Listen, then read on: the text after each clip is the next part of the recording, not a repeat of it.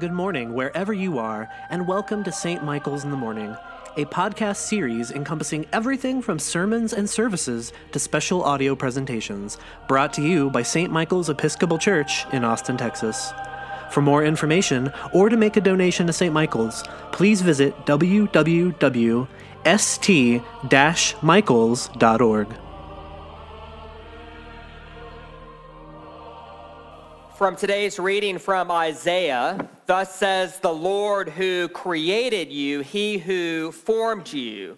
Do not fear, for I have redeemed you. I have called you by name, you are mine. In the name of one God, Father, Son, and Holy Spirit, Amen.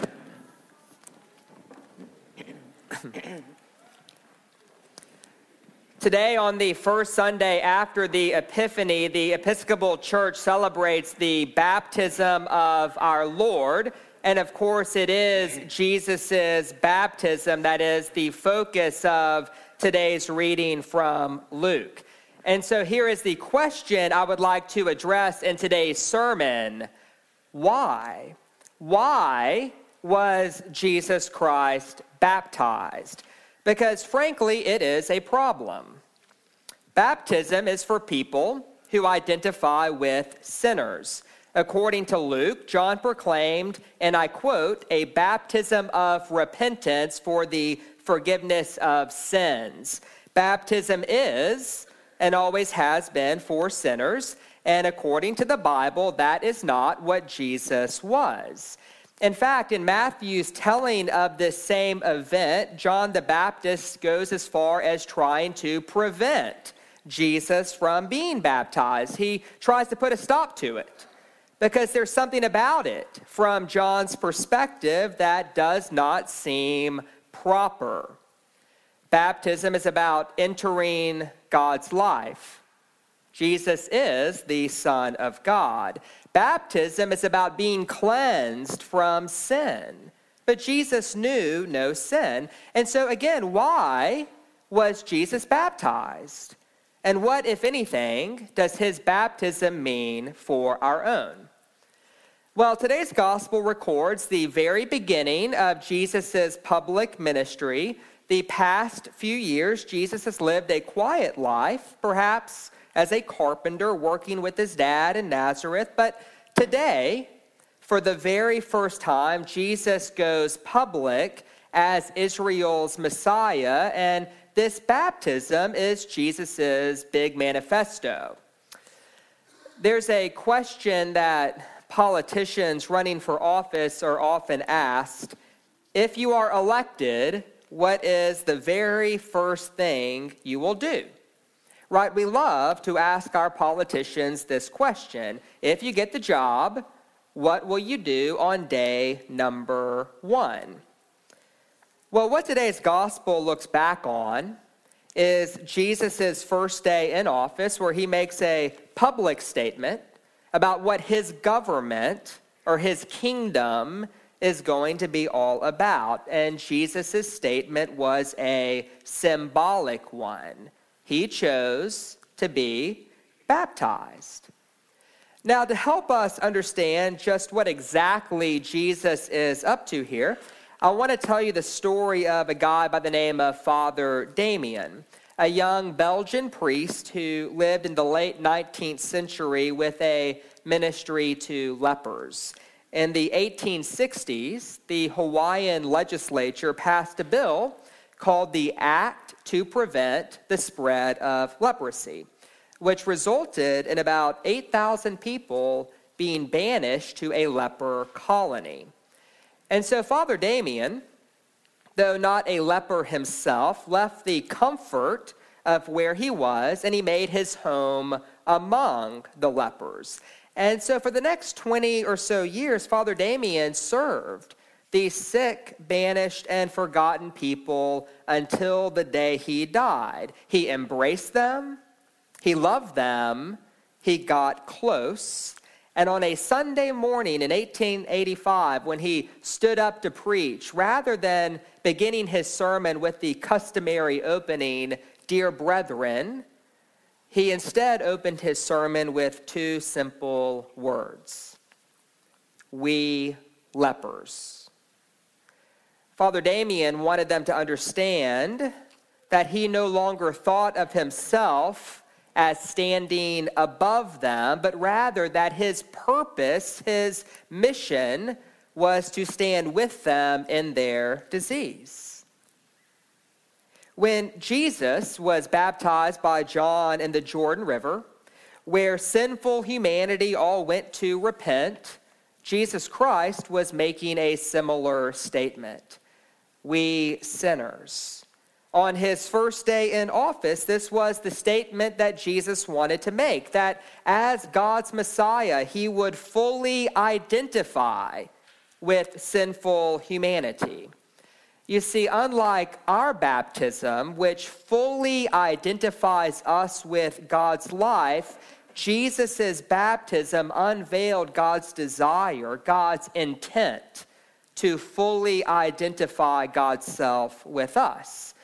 Or, to put it really clearly, I think Jesus knew exactly what he was put on this earth to do to join himself fully with sinful humanity so that sinful humanity might be fully joined, fully united to God.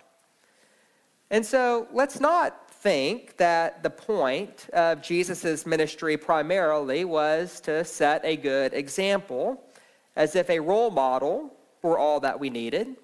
Nor was Jesus' primary purpose to teach us how to love, as if the human world had never heard of such a concept before. Because in his baptism, what Jesus actually did was preach a two word sermon we lepers, we sinners. I'm not here to stand above you, said the Son of God, but I've come to stand with you fully in your disease. St. Irenaeus, uh, a theologian who lived in the second century, put it like this Out of his boundless love, Christ became what we are, so that we might become what he is. Or as Paul put it in 2 Corinthians, God made him who knew no sin to be sin for us, so that in him we might become the righteousness of God.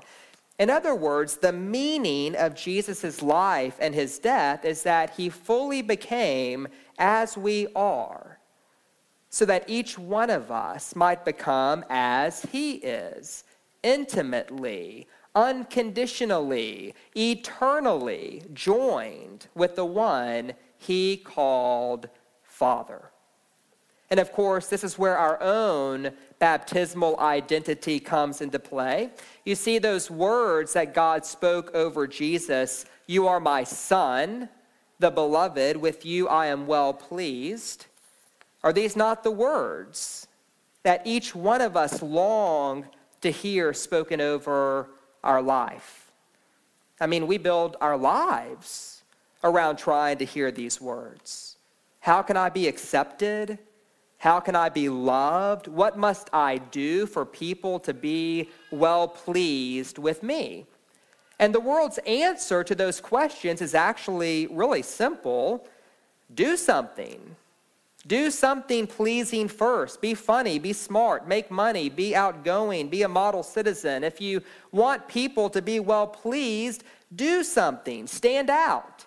Be authentic, make a difference, get your ducks in a row. Don't be boring. Do something pleasing, and only then will people love you and accept you. Maybe. That's just the way things work in the kingdom of the world. We do something first, we experience love and belonging second. It is called conditional love.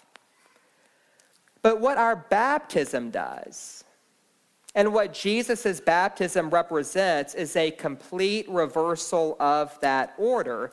And it tells us that there is no condition to God's love. In other words, we don't behave in order to belong to God and to one another. Rather, we believe that through Christ, we already belong to God, that God is pleased no matter what. We cling to this promise in faith. And as we believe, we discover something wonderfully surprising and counterintuitive that we're actually inching closer to living the sort of compassionate life that God intended us to live from the very beginning. And so it is a fitting thing to celebrate the baptism of Jesus because by choosing to be baptized, what Jesus did with lots of intentionality was replace traditional religion with the gospel. You see, traditional religion says, do something well pleasing, and then maybe God will accept you. But the gospel says that in Christ, we are already acceptable, and that only as we grasp our belovedness do we actually start to please God as a byproduct. Religion is about morality and about our faithfulness. The gospel is about grace and about God's faithfulness. Religion is a wagging finger that screams, try harder. The gospel is Jesus standing in the River Jordan saying, We lepers. There's a great verse in the book of Isaiah that says, Surely, surely he has borne our infirmities and carried our diseases. Now, as Christians, we do believe that this verse points to Jesus, but here's the reason I share it. Going back to Father Damien, by the time he died, he had actually contracted leprosy. Could he have taken some sanitary measures to prevent that? I'm sure he could have. But what Father Damien felt called to do was to give these sick, banished, and forgotten people something that had been lost dignity, worth, love, belonging, and a sense that someone was well pleased enough with them to embrace them, to love them, and to get close. But if that was to happen, metaphorically speaking, Father Damien had to stand with them in the Jordan out of his boundless love, he had to become what they were lepers, so that they might experience what he did dignity as a human being. So, why was Jesus baptized? Well, I suppose the answer to that question all depends on how we view ourselves. If all we really need is a good example or a little ego boost, and we assume that's what Jesus provides, I don't know why he was baptized. But if Jesus was right, if those who are well have no need of a physician but those who are sick, if despite the myriad ways that we try to convince the world that we are in control and that we're all doing just fine, what we really need is a Savior, well, then Jesus' baptism is nothing less than God making a statement to the world that he came to embrace us, to love us, to get close, and to bear our disease with us and for us, even to the point of dying on a cross. You see, baptism is for people who identify with sinners. And thank God that Jesus was someone who did. Amen.